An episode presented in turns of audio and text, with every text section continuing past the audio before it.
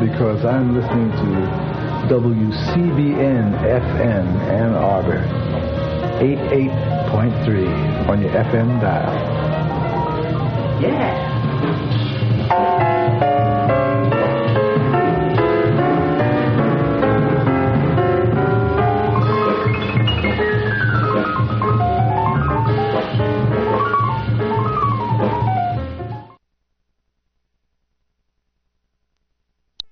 Welcome to another edition of Gray Matters, the weekly news and media talk show. My name is Dick Whaley.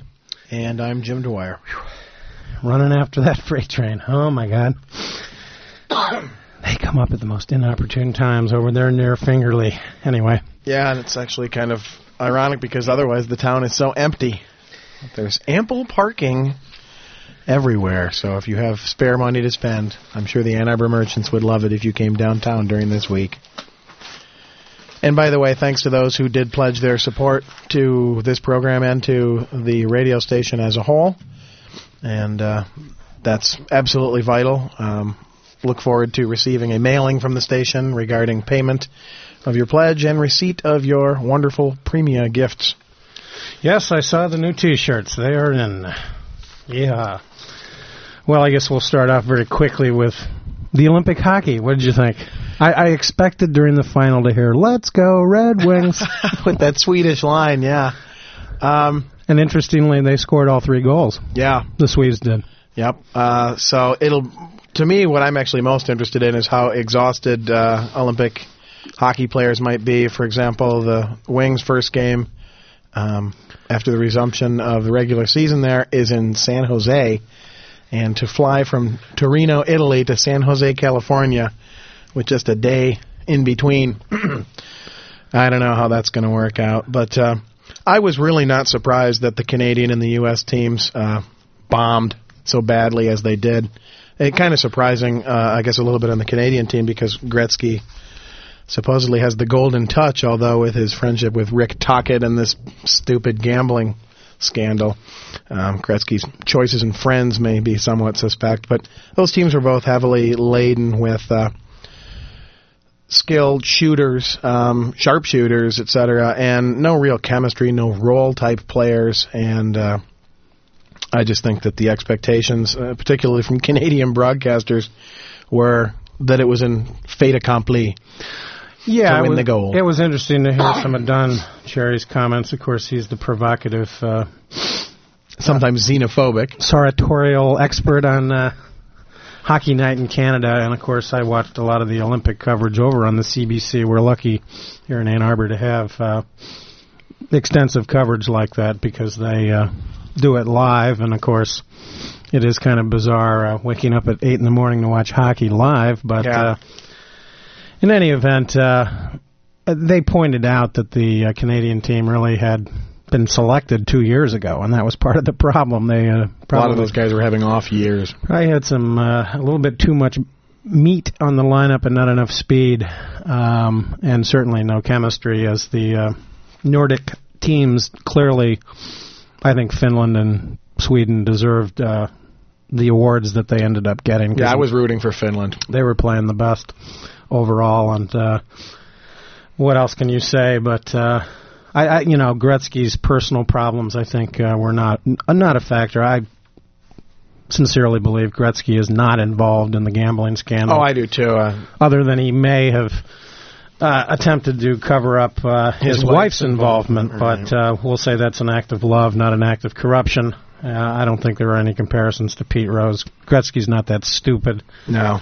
And I don't think he's that uh, indecent, uh, as Pete Rose, as some of the comparisons are being made between the two. But uh, I don't see that. Whatever was going on in uh, Rick Tockett's mind will uh, let the investigation go forward. But yeah. uh, I thought it was uh, actually a pretty impressive Olympics overall, you know, other than the women's uh, figure skating final being somewhat anticlimactic in terms of all the mistakes that were made.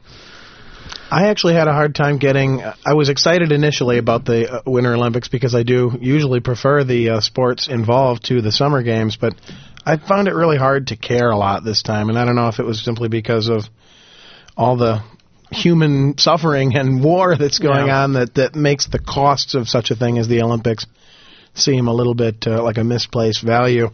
Um You know, obviously, as a hockey fan, I was interested in the turnout of that particular tournament. But, uh, yeah, th- there were some weird things about it. For example, in the opening ceremonies, which I didn't get a chance to talk about, uh, having been uh, absent on the show a great deal this term, um, I found it very interesting that they chose to make a uh, homage to the Futurist Movement. Well, yes, this is a twentieth century Italian art movement, but it's also one which has interesting and somewhat disturbing political uh, aspects, uh, connections to the kind of neo-fascist Northern Alliance. And the futurism produced great art and, uh, you know, interesting intellectual uh, theories about art, but it also was a art movement that glorified war and the technology of destruction. So...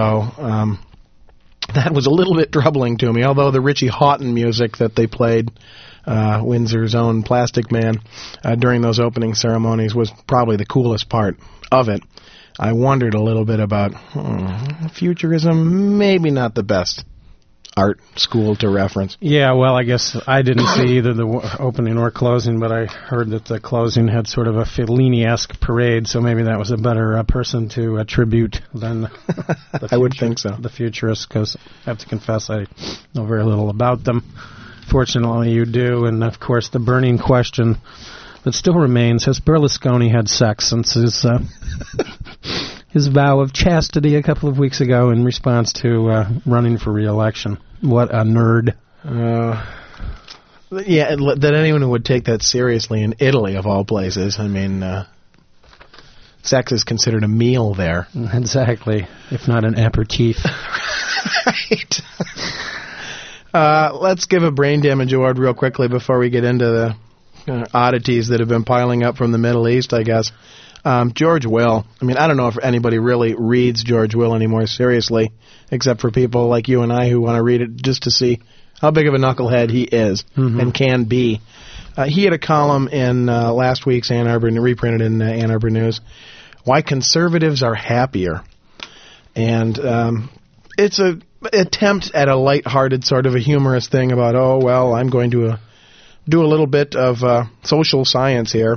And he has these groups from the Pew Research Center that uh, while thirty-four percent of all Americans called themselves very happy, only twenty-eight percent of liberal Democrats are able to make that claim. However, forty-seven percent of conservative Republicans are very happy.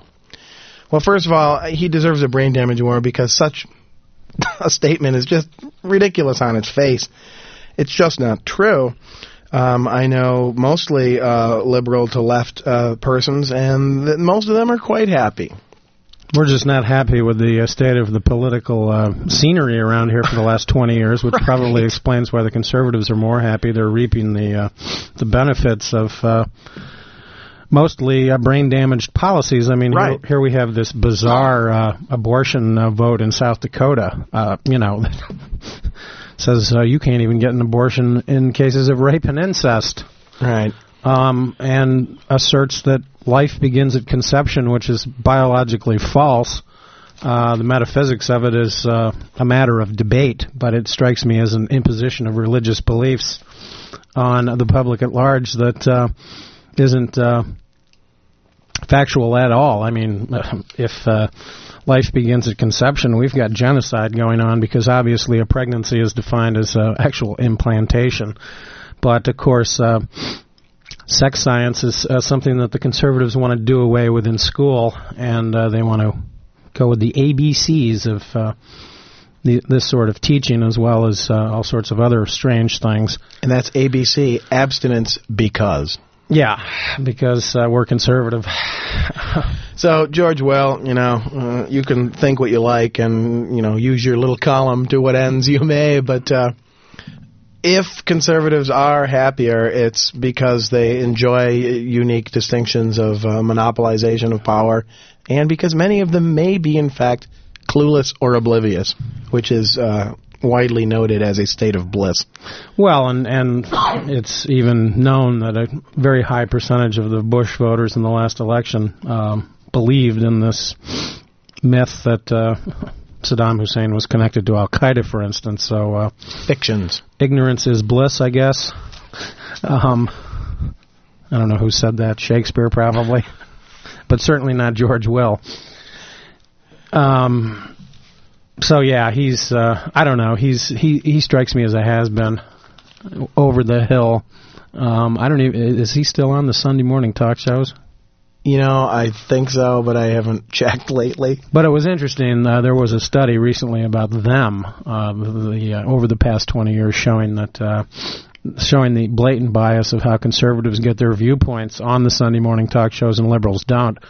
Uh, conservatives are frequently paired against one another uh, with no progressive uh, dissent whatsoever. Mm-hmm. And when progressives appear as the main guest, they are usually balanced by conservative journalists that are confronting them with their own set of facts. And then ganged up on by the panel of ostensibly objective uh, commentators. So right. As the study pointed out, the conservatives uh, are basically allowed a free rein on those shows. And the significance of the shows, of course, is they do set a lot of the terms of the public debate, which is... Uh, way too narrow uh, for most purposes. Uh, it's well known, for instance, that uh, women's groups, labor groups, environmental groups are called special interests, but corporations are not. They're uh, entitled to uh, buy their access to the uh, electorate through t- television advertising, and uh, no mention is ever made that they might actually be special interests.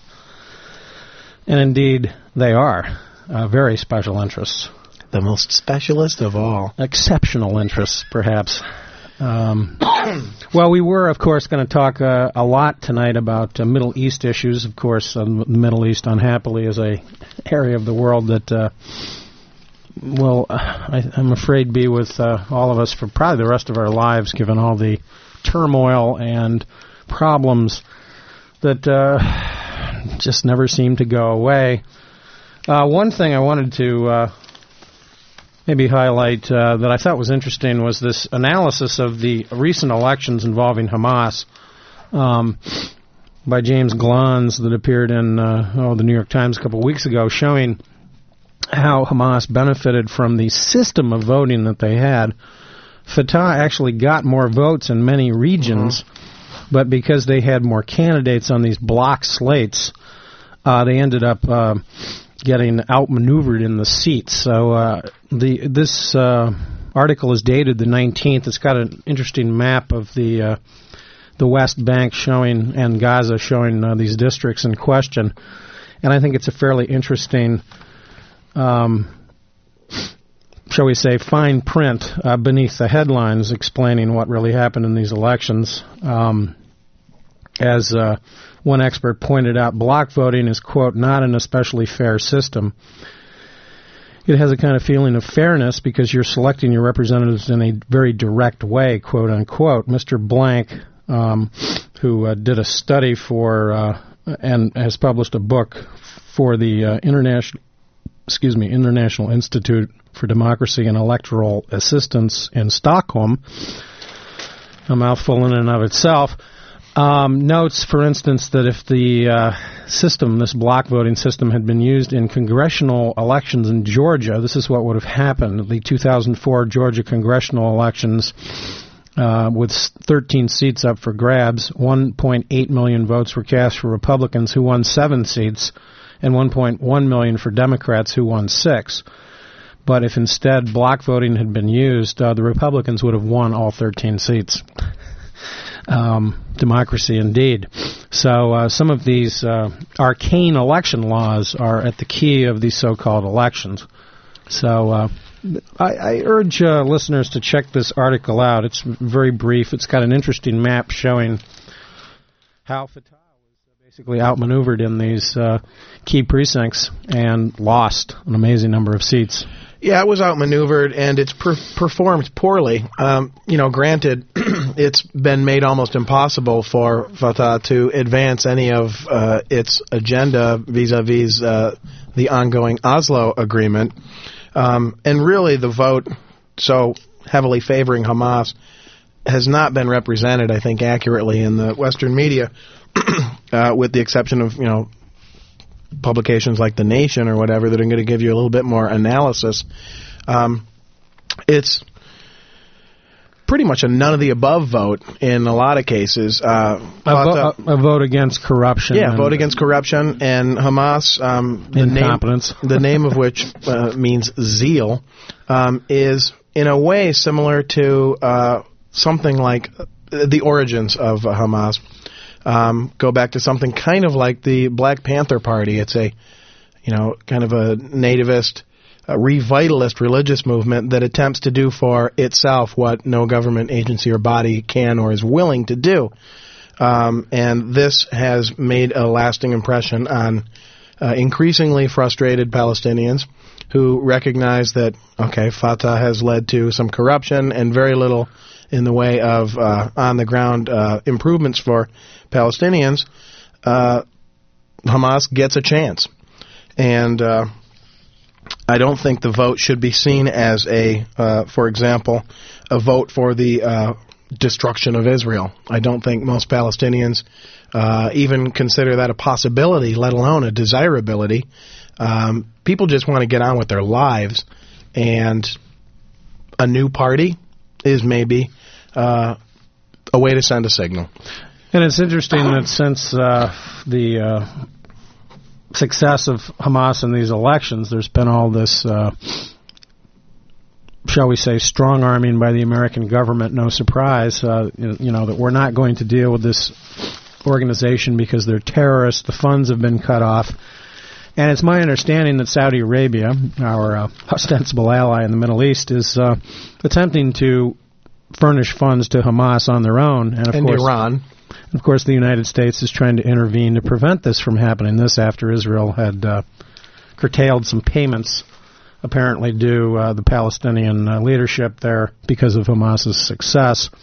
Uh, this is all, of course... Uh, Not hopeful in terms of the peace process going forward. I, I think it's fair to say that Bush, the Bush administration in general, has scarcely li- lifted a finger uh, in uh, promoting peace in that region, and it uh, strikes me as a very uh, misguided approach. Um, this solving this this two-state uh, Palestinian-Israeli conflict, I think, would do so much more Uh, in uh, in securing our security, so to speak, than all of these uh, wars uh, of occupation and uh, intervention that uh, you know, where the United States is trying to force democracy at the uh, pinpoint of a bayonet. This is obviously not working. Um, Iraq, you know, obviously is not uh, in a full-fledged civil war, but I think the incipient stages are there, the incipient aspects that uh, this, somewhere down the line, uh, will uh, grow into a civil war, and we've oh, seen... Oh, last week's attack on the Shia mosque is... Uh It's terrible. Real harbinger. And it shows that the United States really has very little power uh, there. The uh, ability to secure these areas is non-existent. And the influence, I mean, the, the, the, it was the religious imams of both Sunni and Shiite uh, background that actually prevented this from escalating out of control. It was probably advisable to have a, a cooling-off period there for a couple of days with this curfew. Um, but... This occupation is a loser, and I think it's uh, increasingly obvious that uh, the United States must get out of Iraq uh, ASAP, uh, declare victory if, if that's what they need to do, and uh, leave. Well, the Democrats certainly might want to start articulating such uh, a goal uh, to get some sort of political uh, grounding uh, with which to oppose uh, Republicans in the coming fall. But uh, just to linger over uh, the Hamas thing for a little bit longer, it's, first of all, kind of bizarre that Israel has the right and the power to uh, distribute these value-added taxes which uh, are owed to uh, the Palestinian Authority. Um, but as of uh, a report this afternoon on Free Speech Radio News, it's uh, believed that if uh, some sort of uh, cash infusion is not... Uh, forthwith uh, on its way to the Palestinian Authority, that it could collapse in two weeks. Certainly, if it does collapse, I think we will see an escalation in desperation and violent acts. And a report in today's New York Times uh, by Greg Meyer, um, Israeli official says Hamas has made Abbas irrelevant. Well, this is familiar language. They once said that about Arafat. And... Uh, Ronnie Bar-On, an Israeli government minister, said, quote, "For the past month we have been talking about the Hamas honey trap. They will play with us with words and maintain their terrorist organization, or orientation, excuse me. Um, everything else is just talk." Well, from a Palestinian perspective, Oslo has been a honey trap, a sort of a promise that has led to nothing. And so, well, here you see the Hamas victory. It's interesting, too, to look back at a little historical uh, background on this. In the eighties, Hamas actually received, and this is true, you can look this up, it sounds uh, somewhat fantastical, but Hamas was the uh, benefited from some uh, low-level Israeli gifts of money to build education centers, because at the time, the P L O was gaining credibility and wanting to kind of pit the one against the other. Israel decides, well, let's uh, support this uh, fundamentalist movement in Gaza, and that'll make life difficult for the P L O. And it was a bizarre uh, way in which it, both Israel and the U S secretly favor, I think, hardline terror groups, because that allows the Israelis or the Americans to respond in kind, and that negotiations are what is actually feared, not the terror. Uh, and take it back another historical step and look at the uh, roots of some of the groups such as the Irgun or the Stern Gang. Well, these were Israeli Jewish terror groups in the late forties, and the Irgun, uh, famous, probably most famous for the uh, detonation of bombs which brought down the King David Hotel, killing dozens, and um, Menachem Begin, the you know, one-time leader of the uh, Likud party, uh, came out of the Irgun organization. The Stern Gang, Yitzhak Shamir, comes out of that. They assassinate all sorts of U N uh, fact-finders in the whole uh, nineteen forty-eight uh, conflict there. So, you know, you could say that, like Hamas, the Likud has its origins in a terror militia. And yet Certainly. Now it is recognized as a respectable political party. So... I don't see why what's good for the goose can't be good for the gander. I'm not a big fan of the Likud, but they have, you know, they enjoy respect and recognition now. I think Hamas deserves that chance to prove themselves as a political party. Well, in fact, three of the top four, three of the only four uh, Likud leaders have all been implicated in terrorism of their own, and I, of course, refer to Ariel Sharon. Speaking of honeypots, it's very interesting to go back, and you mentioned Greg Meyer, but back in July uh, twelfth of last year, he has an article about how Israel is seeking two billion dollars, actually two point two billion dollars, uh, based on an article that appeared in Haaretz, um, in U S aid for Gaza withdrawal. So this is a honeypot. This is the American government subsidizing withdrawals that are actually supposed to take place under international law. And, and by the way, give U S us two billion dollars more so we can comply with what we should have done uh, thirty-five years ago. And who paid for those settlements? U S taxpayers. So indeed. It's a golden honeypot. So, uh, you know, when you look at uh, how Israel spends our money, it's it's very troubling that we don't demand more accountability and more actual compliance with our goals in the Middle East, uh, which, of course, are somewhat obscured by uh, fantasies of our own regarding American power as well as uh, influence. Uh, if, you know, the Israeli government supported Hamas. Well, it's the U S government back in the nineteen eighties, the same era, that was supporting radicals in Afghanistan as well as uh, Saddam Hussein. So this is a uh, turbulent region, um, and politics makes very strange bedfellows, as the saying goes. Well, indeed. There's a recent article in uh, the this, latest... This two billion dollars, oh. by the way, just, just to fill in the details, involved evacuating nine thousand settlers. That, that is an amazing amount of money to uh, perform this duty. Th- these were settlers in Gaza at the time. And this is part of the Ariel Sharon plan at the time. He, of course, has um, suffered some health setbacks, to say the least. Uh, and, and no longer will be part of any Israeli government in the future. I think it's uh, safe to say that. But um, this is how Sharon created this. Um, and I can't even remember the name of this split-off party that he created, this sort of centrist group that uh, is pursuing basically the security fence concept mm-hmm. of, uh, of uh, dividing up uh, uh, Palestine, so to speak, in which...